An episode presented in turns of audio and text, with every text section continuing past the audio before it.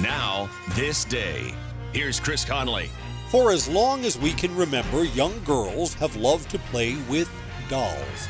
On this day, March 9th, Self monitor your blood pressure in four easy to remember steps. Self monitoring is power. Visit managebp.org. Brought to you by the Ad Council, the American Heart Association, and the American Medical Association in partnership with the Office of Minority Health and Health Resources and Services Administration. Finish your high school diploma for you and your family.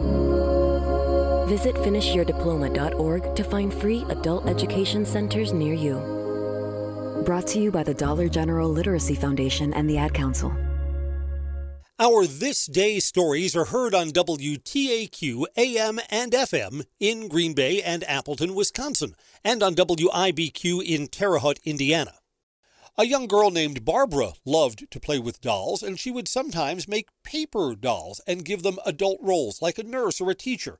Well, that was unusual. Most dolls in the 1950s were babies. The young girls who played with them would pretend to be their mother. Back then, there really were no adult dolls for sale until Barbara and her mom took a trip to Germany. There, she came home with a doll called Bild Lilli, a teenage doll based on a comic strip.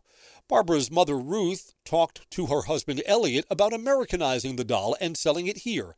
Elliot could have done it. He was an executive at the Mattel Toy Company. But he didn't like the idea. So his wife made the first dolls on her own and they won the toy experts over. The first Barbie doll went on sale on this day, March 9th, 1959. And on this day, be observant when your kids are at play. I'm Chris Conley.